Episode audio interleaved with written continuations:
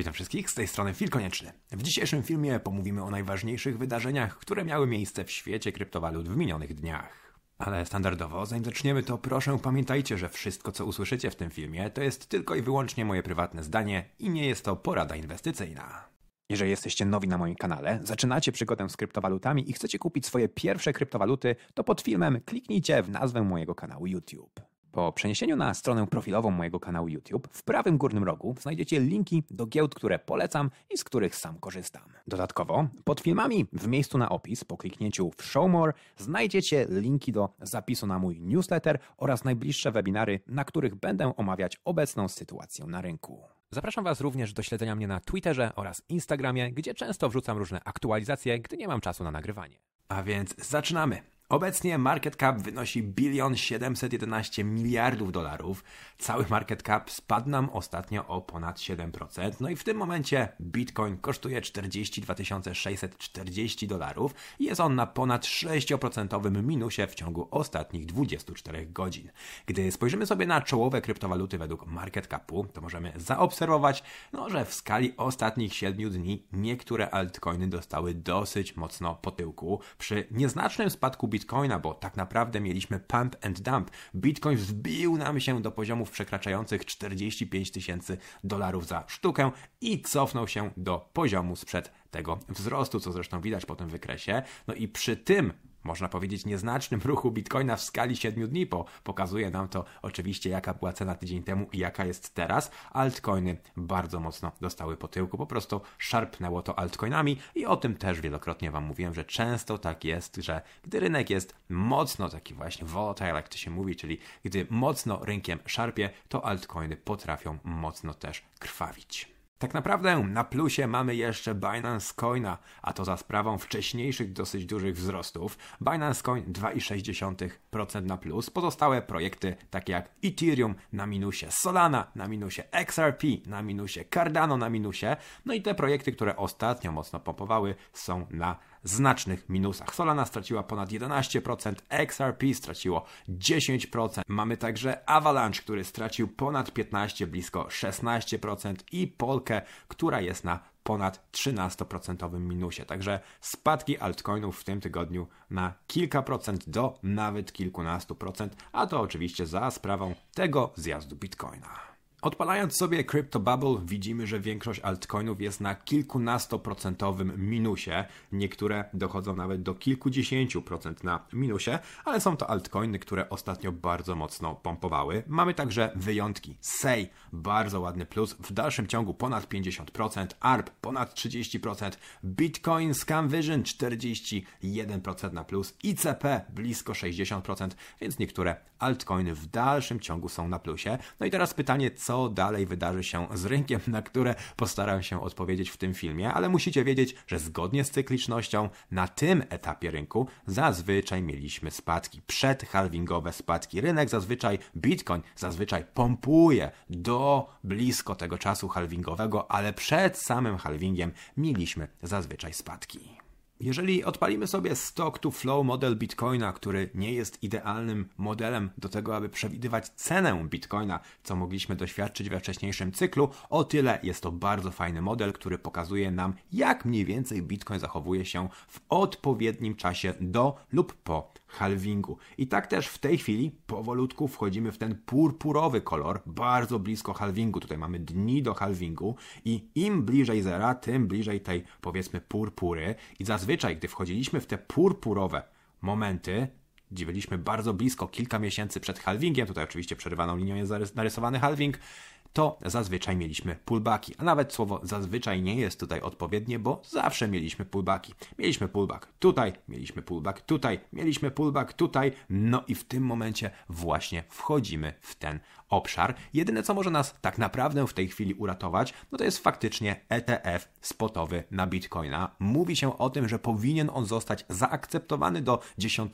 stycznia. Dużo osób twierdzi, że będzie to w ten piątek. Jest też garstka osób, która twierdzi, że będzie to w poniedziałek po weekendzie, ponieważ dlaczego mieliby akceptować go w środę lub we wtorek? Najprawdopodobniej będzie to 8 w poniedziałek. Tak naprawdę nikt nie wie, kiedy zostanie ten ETF zaakceptowany i czy w ogóle zostanie zaakceptowany, a co jak chcą nas w jakiś sposób rozegrać i na przykład odroczą to, mimo iż mamy final deadline i powinni te ETF-y zaakceptować. Nie wiemy tego tak naprawdę, więc moim zdaniem najbezpieczniejsza strategia w tej chwili to jest po prostu dalsze bycie w Bitcoinie, akumulacja Bitcoina, bo jeżeli okaże się, że mamy ETF na Bitcoina, to możemy na Bitcoinie mieć ogromną pompę, na tyle dużą pompę, że wyssie ona dodatkowo energię z altcoinów, ponieważ musicie wiedzieć, że na rynku kryptowalut mamy bardzo dużo botów tradingowych, które grają altcoinami właśnie w parze do Bitcoina, czyli do Satoshi, a jeżeli będziemy mieli taką pompę na Bitcoinie, to te boty tradingowe odbiorą to jakby spadek, jakoby spadek altcoinów względem Bitcoina w Satoshi, przez co będą te altcoiny sprzedawać do Bitcoina na po prostu stop lossach,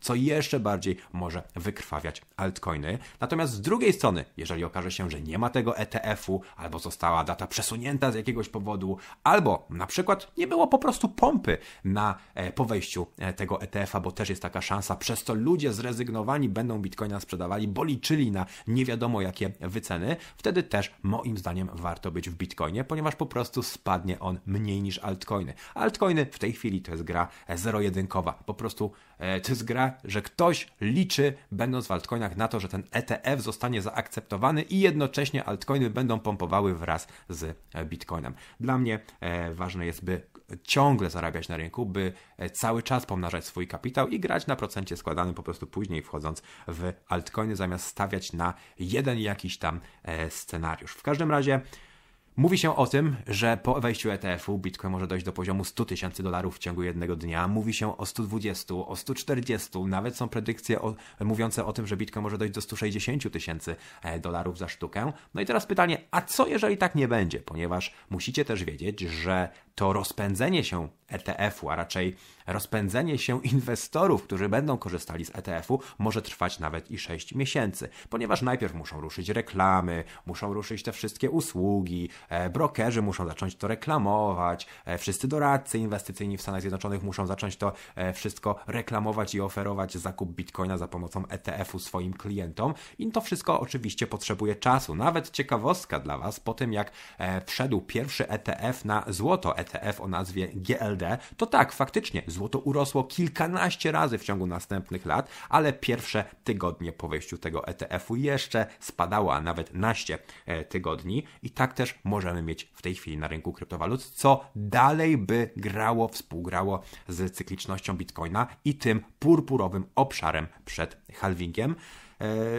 No i skoro dużo ludzi zakłada, że będziemy mieli takie wyceny bitcoina dzień po wejściu ETF-u, a to się na przykład nie wydarzy, no to możemy mieć zrezygnowanie, możemy mieć sprzedaż e, tego newsa, sell on news, e, czyli kupuj plotki, sprzedawaj fakty i faktycznie pullback może mieć miejsce. Dla mnie nie ma sensu grać e, zero-jedynkowo na zasadzie to ja liczę na pullback, więc sprzedam bitcoina po to, aby go odkupić niżej. Tak samo jak nie ma sensu grać w drugą stronę, to ja będę w altcoinach licząc, że ETF wejdzie i będzie pompa jednocześnie bitcoina i altcoinów. Gram optymalnie gdzieś po środku. Jak będzie pompa na bitcoinie i wejdzie ETF, to bardzo fajnie Bitcoin urośnie. Jak nie będzie pompy lub ETF nie wejdzie, to Bitcoin spadnie mniej niż altcoiny, ale jednocześnie ma największą szansę na przetrwanie i jednocześnie będzie szedł do góry w późniejszym terminie. A dlaczego to mówię? Ano dlatego, że nasza cykliczność Bitcoina i te wzrosty rozpoczęły się niezależnie od informacji o ETF-ach, czyli Bitcoin spadał z 365 dni zgodnie z cyklicznością. Bitcoin spadał procentowo tyle, na ile wskazuje cykliczność, bo Bitcoin za każdym razem spada mniej. Najpierw mieliśmy ponad 90% spadku, potem 87%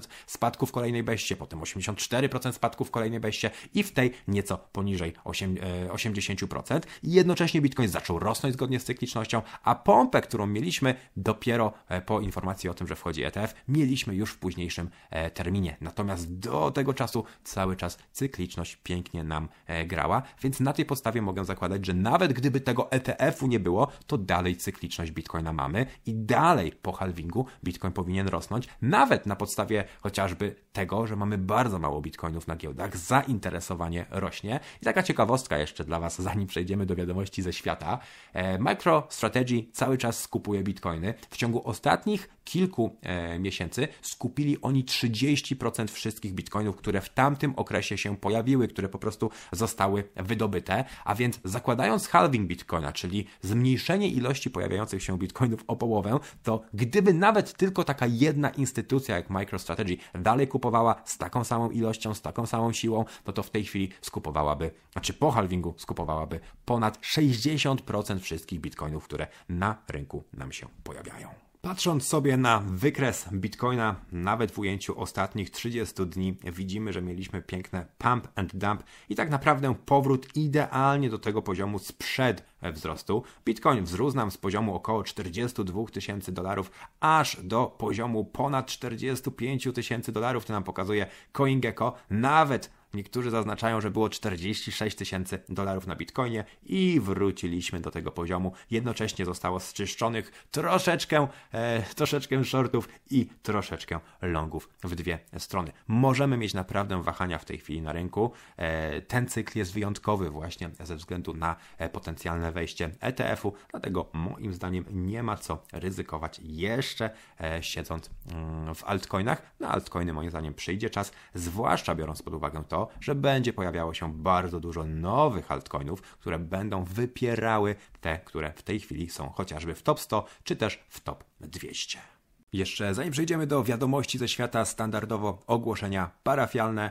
Na początek dostaję w tej chwili bardzo dużo informacji z pytaniem, jak zacząć, gdzie kupić pierwsze kryptowaluty, mimo iż mówię o tym, co praktycznie każdy film. Także przypominam, pod każdym filmem, jaki dodaję, klikacie w opis, rozszerzacie to i tutaj macie linki do giełd, które polecam. Kolejna rzecz to oczywiście oszuści, którzy podszywają się pode mnie w komentarzach, zapraszając Was na różnego rodzaju grupy telegramowe, whatsappowe, oferując różnego rodzaju biznesy albo to, że za Was będą inwestować. To nie jestem ja, e, nigdy tego nie robiłem, nie robię i robić nie będę. Jednocześnie wiele kont podszywa się pode mnie w mediach społecznościowych na TikToku, Instagramie, Twitterze. Wszystkie linki do oficjalnych kont znajdują się także pod filmami w miejscu na opis. TikTok, Instagram oraz Twitter. No i na sam koniec przypominam Wam o kliknięciu subskrypcji oraz dzwoneczka, ponieważ w tej chwili będzie się bardzo dużo działo na rynku. Myślę, że te dwa lata będą kluczowe, no i warto, abyście byli na bieżąco i żeby żaden film Was nie ominął.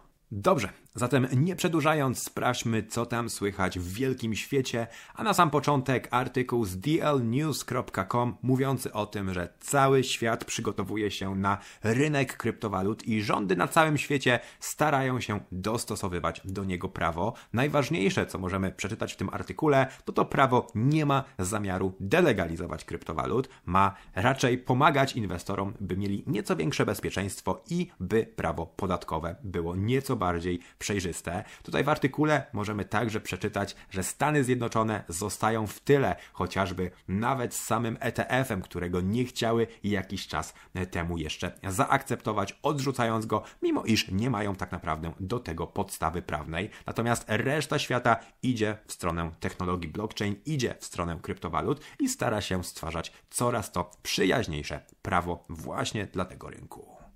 I żeby nie być gołosłownym, możemy znaleźć kolejny artykuł, który mówi chociażby o Nigerii, która od teraz pozwala już bankom i instytucjom świadczyć usługi związane z kryptowalutami. Do tej pory było to zakazane, natomiast od końcówki tego roku, artykuł jest z 23 grudnia, dowiadujemy się, że już banki będą mogły świadczyć usługi związane z kryptowalutami swoim klientom.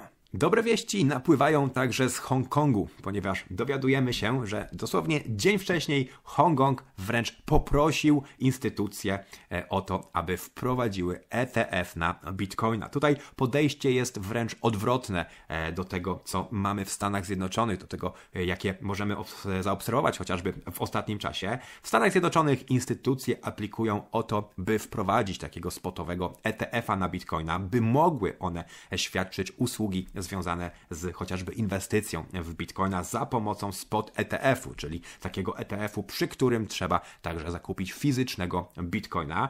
Natomiast Hongkong idzie w drugą stronę i prosi instytucje o to, aby złożyły aplikację, mówiąc, że jeżeli jakieś instytucje będą chciały wprowadzić w Hongkongu takiego spotowego ETF-a, to akurat Hongkong na to przystanie. Nie tak jak Stany Zjednoczone, które co chwilę odraczają datę właśnie akceptacji takiego ETF-a. Hongkong bardzo mocno ostatnio naciska na rozwój technologii blockchain, na to, by przyciągnąć jak najwięcej firm związanych z tą branżą do siebie. I akurat jeżeli chodzi o ten spotowy ETF na Bitcoina właśnie gdzieś tam w Azji, no to rynek kryptowalut o dziwo tego jakoś super byczo nie odebrał. Tak naprawdę Bitcoin w ogóle na to nie zareagował, a moim zdaniem jest to błąd, ponieważ Azja to jest bardzo, ale to bardzo duży rynek, a jeżeli Chiny pozwolą na to, by tam instytucje mogły oferować właśnie inwestycję w bitcoina za pomocą ETF-u, e, no to będziemy mieli ogromne zainteresowanie na e, cały rynek kryptowalut, uwierzytelnienie tego rynku, co najważniejsze, no i oczywiście ściągnięcie jeszcze więcej bitcoinów z giełd, z których już tak naprawdę wiele na tych giełdach nie ma, bo w tej chwili jesteśmy na rekordowo niskich poziomach. Wiem, że powtarzam to co jakiś czas, ale powtarzam to dlatego, że co chwilę te rekordy bijemy po raz kolejny i schodzimy do jeszcze to niższych poziomów. E, nawet będę o tym wspominać w dalszej części tego nagrania. Wielka Brytania z kolei zamierza zacząć testować e, stokanizowane securities, czyli stokanizowane papiery wartościowe i będzie pomagała różnym e, instytucjom, różnym firmom e, właśnie to robić sprawdzając jednocześnie, jak do tego tematu e, podejść. Więc też zupełnie inne podejście, jak to, co e, ma miejsce w Stanach Zjednoczonych. No i te wszystkie informacje tak naprawdę wyszły w ciągu tylko i wyłącznie jednego tygodnia, co pokazuje, że świat no już można powiedzieć, zaakceptował to, że mamy nową klasę aktywów, jakimi są chociażby kryptowaluty. Wracając natomiast na chwilę do Stanów Zjednoczonych, e, tak naprawdę jesteśmy w bardzo ciekawym e, czasie, jeżeli chodzi o rynek kryptowalut. Możliwe jest, że w ciągu kilku dni zapadnie decyzja dotycząca spotowego ETF-u na e, Bitcoina, a to oznacza, że jeżeli faktycznie taki spot ETF zostanie zaakceptowany, no to instytucje, banki, brokerzy, doradcy finansowi będą mogli oferować inwestowanie w Bitcoina. No i oczywiście będzie to oznaczało, że każdy zakup bitcoina będzie obligował do tego, aby skupić bitcoina także z rynku i przechowywać fizyczne, jakkolwiek to brzmi, bitcoiny. Te blockchainowe bitcoiny, czyli nie będzie to tworzenie jakiegoś papierowego bitcoina albo umawianie się, że e, no, ty kupiłeś bitcoina i patrzymy, jaka jest wycena. Jak będziesz chciał go sprzedać, to zobaczymy, jaka będzie cena i e, rozliczymy się e, na podstawie różnicy. Tylko faktycznie będzie trzeba skupić fizyczne bitcoiny. Ciekawostką jest to, że w samych Stanach Zjednoczonych jest ponad 400 tysięcy doradców inwestycyjnych, co mnie osobiście zszokowało, bo to jest ogromna liczba. I ciekawostką też jest to, że większość tych spot ETF-ów bitcoinowych będzie obsługiwać giełda Coinbase, na której w tej chwili jest mniej więcej 400 tysięcy bitcoinów. Więc to też nie jest tak, że jak mamy na całym świecie, na wszystkich giełdach ponad 2 miliony bitcoinów, to e, możemy tylko i wyłącznie na to patrzeć, albo powinniśmy tylko i wyłącznie na to patrzeć, tylko tak naprawdę tych bitcoinów jest jeszcze mniej, bo co z tego, że na jakiejś azjatyckiej giełdzie są bitcoiny, skoro te wszystkie instytucje będą skupowały bitcoiny z Coinbase'a, na którym jest tylko 400 tysięcy sztuk, a co ciekawe, ostatnio nawet 40 tysięcy sztuk ubyło. Więc potencjalnie może się okazać, że po prostu ludzie chcą bitcoiny, a bitcoinów nie ma, przez co cena wystrzeli w kosmos. I o takim wystrzale ceny bitcoina mówi wielu inwestorów. Możemy poczytać o tym na Reddicie, możemy poczytać o tym na 4chanie, mówi się o tym także na Twitterze. Ostatnio nawet użytkownicy zaczynają używać stwierdzenia God Candle, czyli Boża Świeca, która ma nas przenieść w kosmos. Swoją drogą tutaj mamy zaznaczony rok 2017 i hossę 17, kolejna jest hossa 21, a tutaj jest pokazane, co się wydarzy z bitcoinem po wejściu tego ETF-u. I tak jak Wam powiedziałem, na początku tego nagrania. Niektórzy mówią o 100 tysiącach, niektórzy o 120, 140, nawet są predykcje, że obudzimy się pewnego dnia,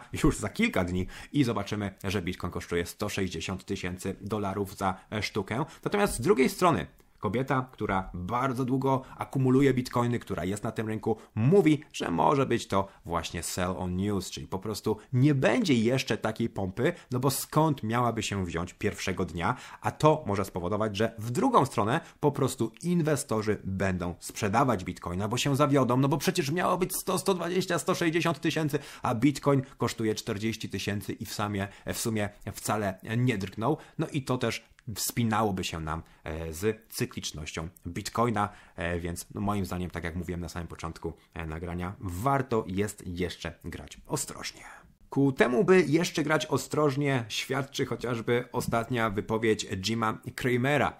E, dla osób, które nie wiedzą, kim jest ten człowiek, to jest człowiek, który e, jest, nazwijmy to, ekspertem od inwestycji w jednej ze stacji telewizyjnych. No i tak jak nasi polscy eksperci, którzy e, byli zaskoczeni inflacją i którzy byli zaskoczeni tym, że nagle są podnoszone stopy procentowe i nagle kredytobiorcy są dojeżdżani, tak samo ten ekspert od inwestycji generalnie w większości się myli. Oczywiście mówię to e, z uśmiechem na twarzy, natomiast prawda jest taka, że e, najprawdopodobniej jest to taki e, powiedzmy informator dla ludzi, którzy wiedzą o co e, chodzi i którzy mogą za pomocą takiej osoby e, wiedzieć, w którą stronę będzie zmierzał rynek. Po prostu to jest jakaś tam pacynka e, ludzi, którzy rządzą tym światem, ponieważ nie można tak często się mylić jak ten człowiek, a jednocześnie być uważanym za eksperta i dalej gdzieś tam pracować w telewizji i no nie zostać wyrzuconym po prostu z tej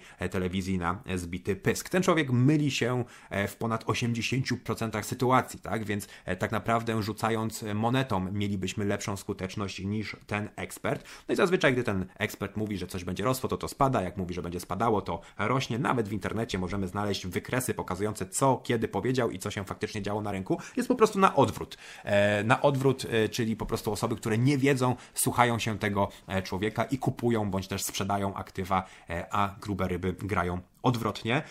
No i co ciekawe, gdy ten człowiek zawsze mówił, że Bitcoin to nic nie znaczy, jest niewarty, to Bitcoin dzień później czy dwa dni później zaczynał rosnąć. Gdy ten człowiek mówił, że Bitcoin jest super, e, no to Bitcoin zaczynał spadać. Nagle ten człowiek mówił, że nie, że Bitcoin jest bez sensu, Bitcoin zaczynał rosnąć, co też pokazuje, że no kompletnie ten człowiek e, nie jest po to, aby ludziom pomagać, bo e, ja jestem w stanie zrozumieć, że ktoś nie rozumie Bitcoina i mówi, że Bitcoin to jest piramida finansowa, że to jest oszustwo, bo mu się nie chciało po prostu zagłębić, czym jest Bitcoin i jak działa. Natomiast jak już ktoś to zrozumie, to nie może tego odzrozumieć i nagle uznać ponownie, że e, Bitcoin jest zły. Ten człowiek lata góra, dół, lewo, prawo e, wielokrotnie. Natomiast do czego zmierzam? No dosłownie wczoraj ten człowiek stwierdził, że Bitcoin is here to stay, czyli Bitcoin jest tutaj i z nami zostanie i jest faktycznie jest faktycznie mm, dobrą inwestycją i e, ciekawym aktywem, po czym, no, jak możecie się domyśleć, e, zresztą widać to po wykresie, dzień później Bitcoin zaczął spadać. E, więc chociażby też to, co ten człowiek mówi, świadczy o tym, że potencjalnie pullback możemy mieć. Ale czy ja bym sprzedał teraz Bitcoina po to, aby odkupić niżej? Nie, nigdy w życiu bym tego nie zrobił. No i żeby nie było, że jest tak kolorowo i że wszystko wygląda pięknie, to zakończmy ten dział złymi informacjami. A pierwszą złą informacją jest oczywiście nasze e, CBDC. Nie byłoby odcinka, żebym nie wspomniał o CBDC. Tym razem dowiadujemy się, że w Rosji Władimir Putin zgodził się na wprowadzenie CBDC, a nawet wpisano je już do prawa podatkowego. Także Rosja wprowadza, jak to oni nazywają, cyfrowego rubla. Natomiast Indie wytaczają wojnę rynkowi kryptowalut i jak możemy przeczytać na Watcher Guru, blokują 9 giełd kryptowalutowych. E, no i bez VPN-a użytkownicy z Indii nie mogą połączyć się z tymi giełdami. Między innymi jest to Binance, Kraken, Huobi, KuCoin, Bitrex, Gate.io, Bitstamp, Bitfinex oraz MaxC, e, z którym ostatnio są problemy, ponieważ użytkownicy nie mogą wypłacić środków z tej giełdy. Oczywiście użytkownicy z Indii mogą dalej korzystać z tych giełd za pomocą VPN-a, natomiast jak to będzie rozliczane podatkowo, tego nie wiem, ponieważ nie znam akurat e, prawa podatkowego e, Indii, no i nie wiem jak tam to dokładniej wygląda. No nie jest to ciekawe, jest to bardzo duży rynek. Zobaczymy jak sytuacja dalej będzie się rozwijać. Musicie jednak wiedzieć, że Indie to jest też ciekawy kraj, bardzo podobny do Chin. Chiny legalizowały bitcoina, delegalizowały bitcoina, znowu go legalizowały, znowu delegalizowały, a teraz nagle proszą e, za pomocą Hongkongu e, firmy, by nadciągały, otwierały się tam, płaciły tam podatki e, i by mm, gdzieś tam e, mogły Chiny uczestniczyć w tym rozwoju technologii blockchain. Z Indiami jest podobnie. Indie już delegalizowały, legalizowały, delegalizowały. Nawet była taka sytuacja, że w jednym tygodniu dowiedzieliśmy się, że będą delegalizować, a w kolejnym premier Indii jeździ jeździł i gdzieś tam odwiedzał kopalnie kryptowalutowe. Więc zobaczymy, jak to się wszystko e, rozwinie. Jeszcze sytuacja moim zdaniem nie jest przesądzona.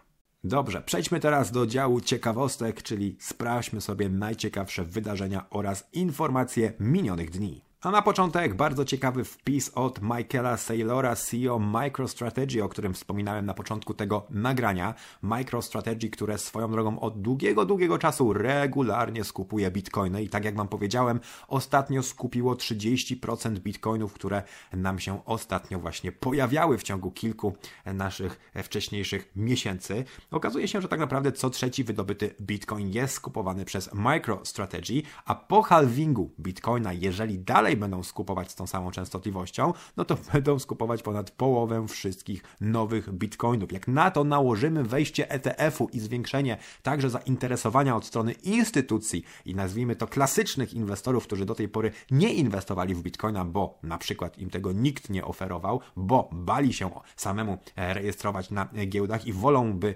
e, takie usługi świadczyła jakaś instytucja, no to może się okazać, że po prostu wszystkie bitcoiny, które się pojawiają, e, są już skupowane E, no i tak naprawdę wiele więcej bitcoinów nam nie dochodzi. W każdym razie Michael Saylor pokazał, jak zachował się bitcoin, jak zachowała się cena bitcoina, od kiedy zaczęli go e, kupować, od 10 sierpnia 2020 e, roku względem innych dostępnych inwestycji, względem innych aktywów. Także okazuje się, że w tym czasie cena bitcoina wzrosła o ponad 250%, gdzie S&P zrobiło 40%. Ciekawe jest to, że złoto stoi w miejscu, a srebro nawet zaliczyło minus. TA Trader Alan pokazuje Wam to, co e, starałem się też wytłumaczyć na początku nagrania na podstawie Stock to Flow modelu Bitcoina. E, tym razem on pokazuje to na świecach bitcoinowych, e, a mianowicie stara się pokazać, że mniej więcej na 4 miesiące przed halvingiem mieliśmy zawirowania na rynku. No tak się składa, że halving jest właśnie za 4 miesiące i wchodzimy w okres, no można powiedzieć, lekkich zawirowań. Mieliśmy je za każdym razem na rynku e, kryptowalut właśnie mniej więcej 3-4 miesiące przed halvingiem. Także no, zobaczymy, co się wydarzy. Gdyby nie spot ETF bitcoinowy, to raczej bym się skłaniał, że na pewno będziemy mieli spadki i odreagowanie. Natomiast no tutaj w tej chwili trudno powiedzieć, bo nie żyliśmy w takich czasach, gdzie spot ETF był wprowadzany na bitcoina, więc trudno się odnieść. Dlatego warto moim zdaniem grać po prostu optymalnie, co już Wam tłumaczyłem. Natomiast jeżeli będziemy mieli jakieś pullbacki na bitcoinie, to także się nie lękajcie, ponieważ w hossach spadki bitcoina na poziomie 20, 30, nawet 40% są czymś normalnym.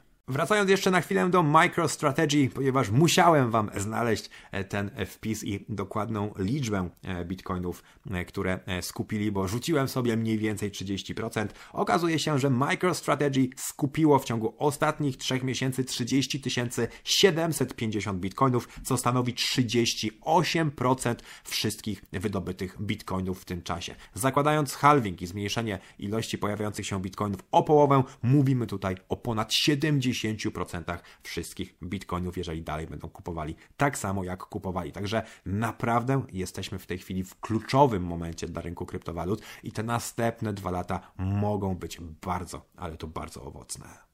Jak zapewne wszyscy wiecie, ostatnio Ledger miał małe problemy, e, o których zresztą wspominałem w ostatnich wiadomościach ze świata kryptowalut. Natomiast dowiadujemy się, że Ledger obiecał oddać wszystkie utracone środki osobom poszkodowanym.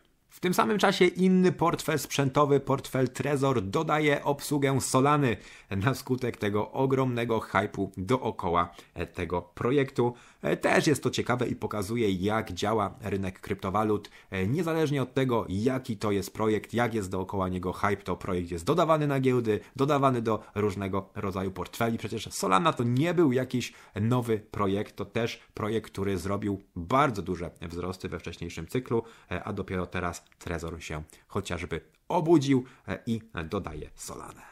Oczywiście chodzi tutaj o cały standard SPL, e, który jest, można powiedzieć, takim odpowiednikiem standardu ERC 20 e, na Ethereum, e, przez co no, będzie można korzystać ze wszystkich tokenów budowanych na blockchainie Solany.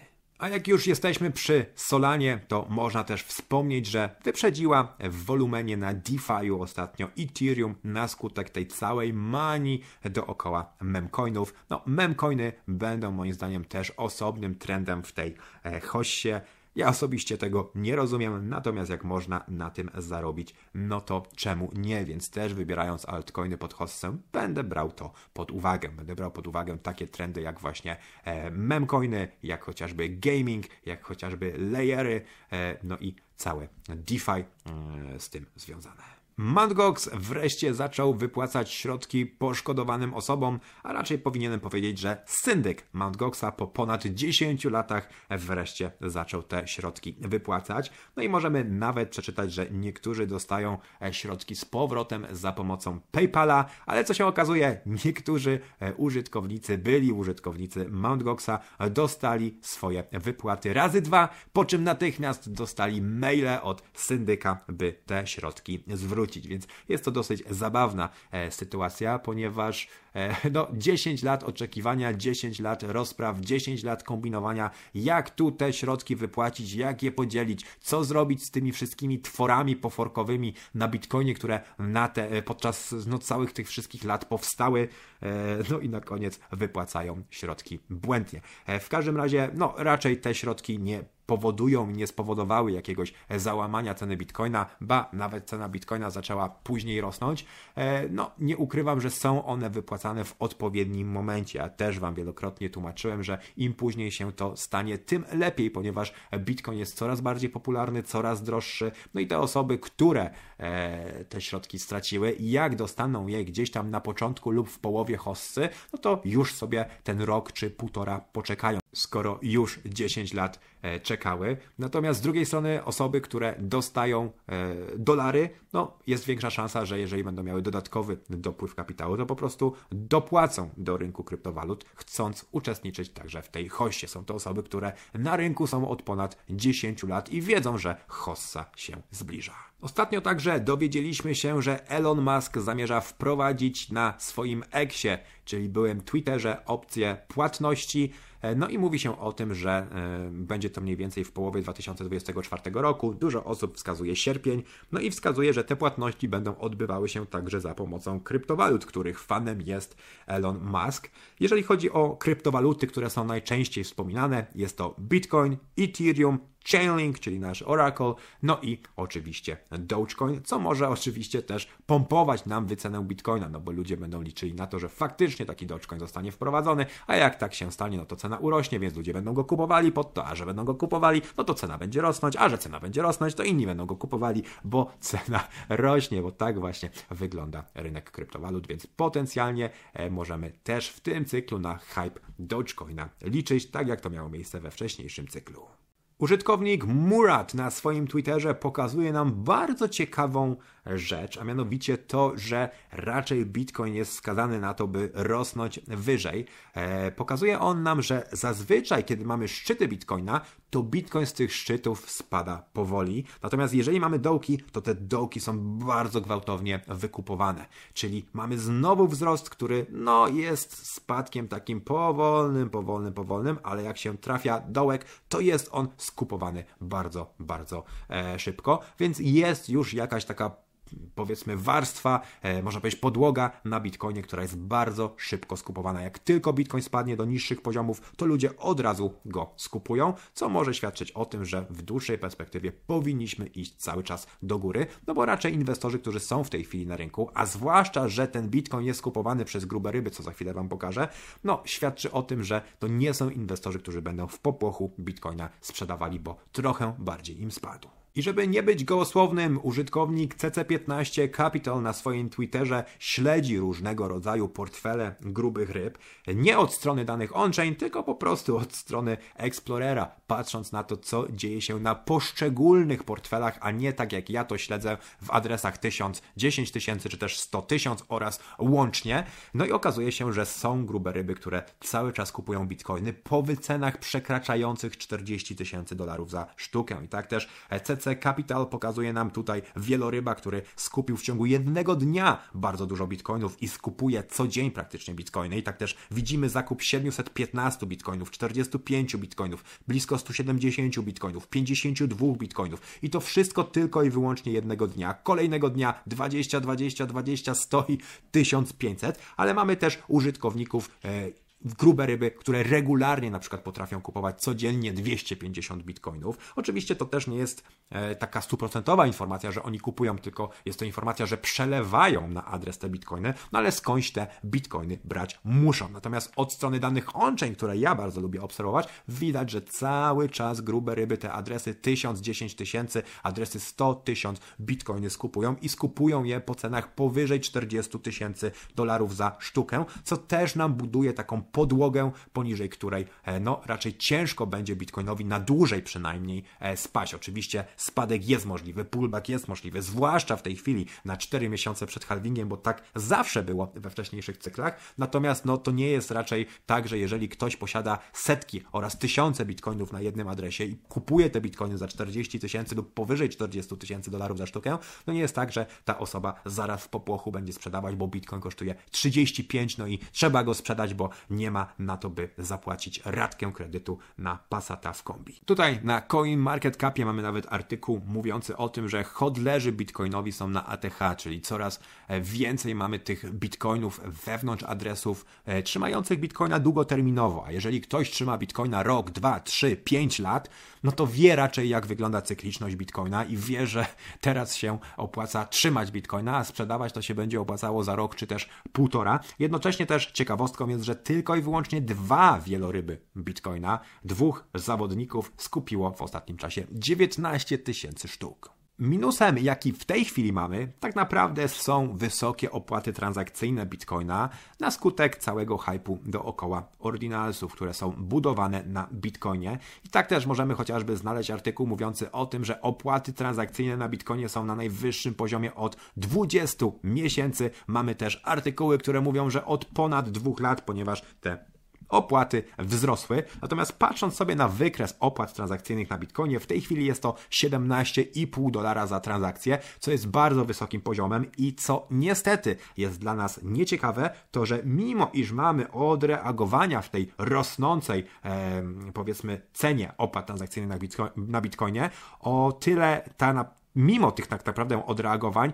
mamy e, trend wzrostowy. I można nawet sobie tutaj narysować taką linię trendu. Widać, że cały czas idziemy do góry. I ja uważam, że w tej chwili to nie jest jeszcze tragedia, ponieważ jeszcze nie jesteśmy na etapie e, pełnej hossy, jeszcze nie wchodzi do rynku ulica, która ma mniejszy kapitał. I te bitcoiny, które w tej chwili są skupowane, są skupowane przez grube ryby, e, być może instytucje właśnie pod ETF-a, być może przez te instytucje, które nawet aplikowały o ETF po to, aby móc potem tymi bitcoinami zarządzać i pierwszym klientom je oddawać. Natomiast w późniejszym etapie, no, wysokie opłaty transakcyjne na Bitcoinie mogą nam e, nieco namieszać, no bo ciężko będzie kupić na przykład Bitcoina za 500 zł czy za 1000 zł użytkownikowi, jeżeli opłata transakcyjna będzie wynosiła na przykład 100 czy też 200 zł, a takie opłaty transakcyjne potrafiliśmy mieć w przeszłości. Tutaj chociażby widzimy nawet ponad 60 dolarów za opłatę transakcyjną. No, raczej mało osób będzie chciało zapłacić na dzień dobry 20% swojego wkładu w tylko i wyłącznie opłacie transakcyjnej, a do tego jeszcze prowizję giełdzie e, i jeszcze jakby musieli tego bitcoina przesyłać na portfel prywatny i jeszcze potem z portfela prywatnego z powrotem na giełdę po to, żeby kupić altcoiny, to wyjdzie, że połowa ich inwestycji poszła na opłaty transakcyjne. Także no ja twierdzę, że w tej chwili tragedii jeszcze nie ma, ale widać, że powolutku, powolutku, powolutku idziemy do góry. Więc zobaczymy, jak to się dalej rozegra. Plusem z drugiej strony, żeby tak aż bardzo nie straszyć, jest to, że większość osób od razu będzie chciała wchodzić w altcoiny.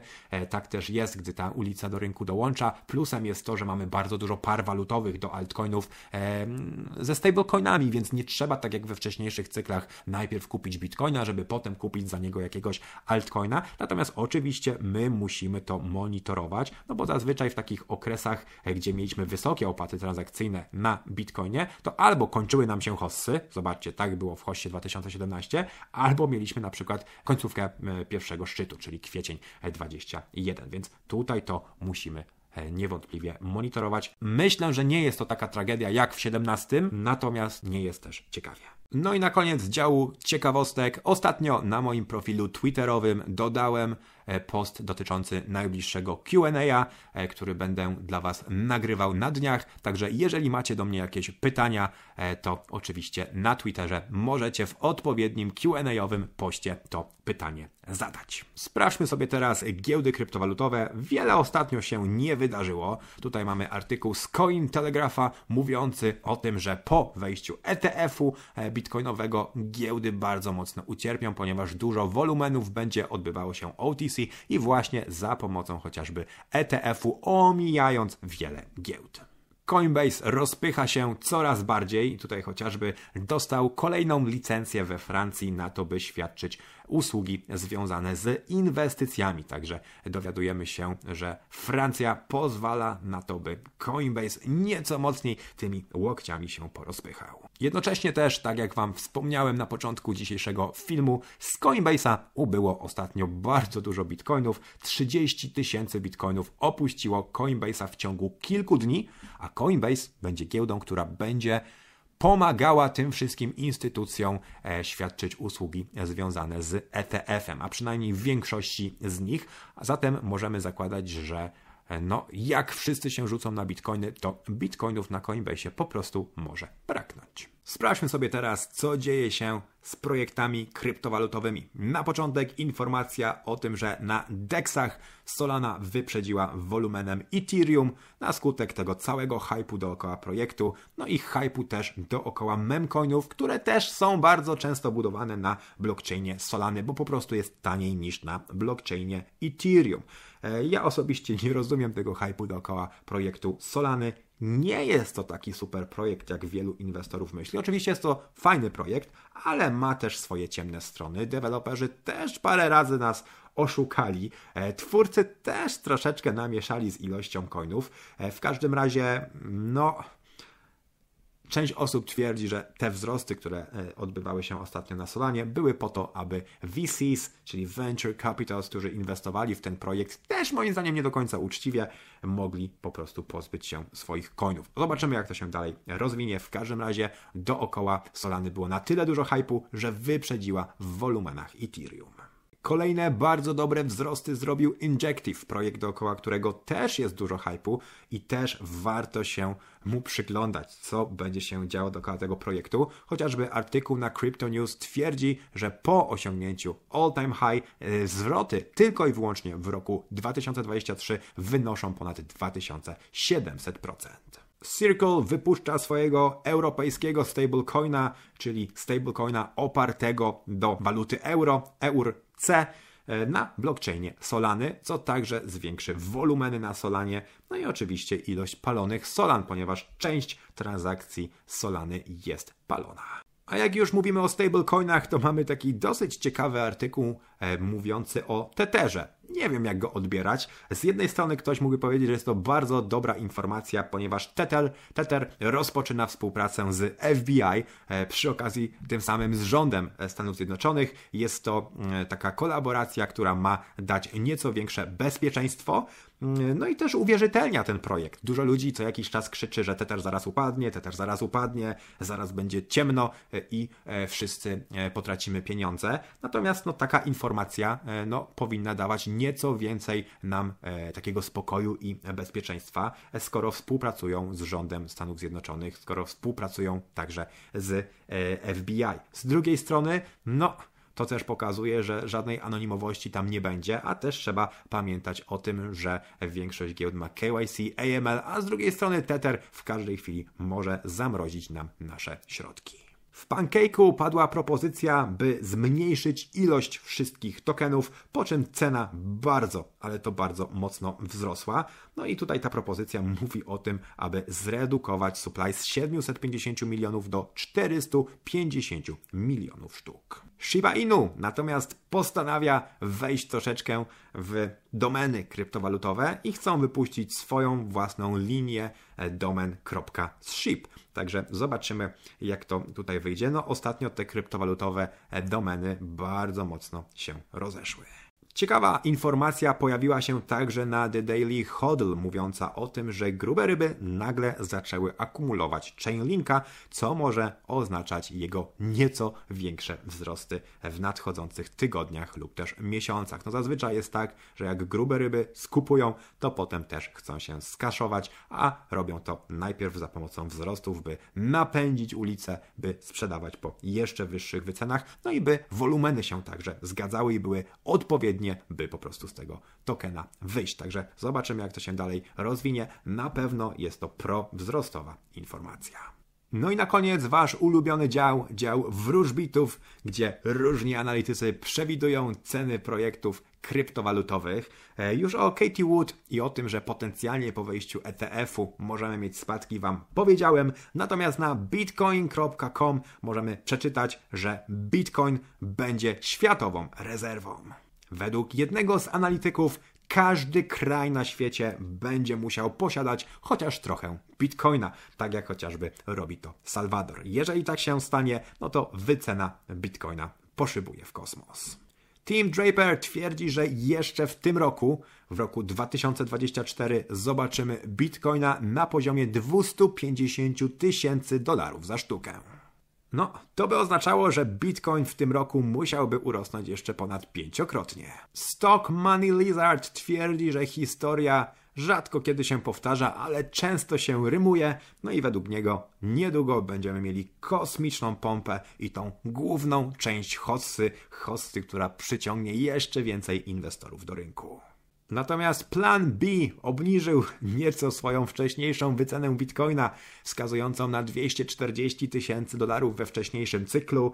E, dostosował swój wykres do tego, co faktycznie miało miejsce na Bitcoinie, no i zgodnie z jego najnowszym wykresem Bitcoin w tym cyklu, jeżeli dalej będzie szedł zgodnie z cyklicznością, dojdzie do poziomu mniej więcej 150-160 tysięcy dolarów za sztukę. I to by było na tyle. Dziękuję za wysłuchanie. Jeżeli ten film Wam się podobał, to oczywiście kliknijcie łapkę w górę, zostawcie subskrypcję, kliknijcie dzwoneczek i napiszcie byle jaki komentarz, by ten film lepiej pozycjonował się na YouTubie. Im więcej osób go zobaczy, tym lepiej dla nas wszystkich. W naszym interesie jest to, by jak najwięcej ludzi zainteresowało się rynkiem kryptowalut. Dziękuję za wysłuchanie. Do następnego razu. Pozdrawiam. Cześć.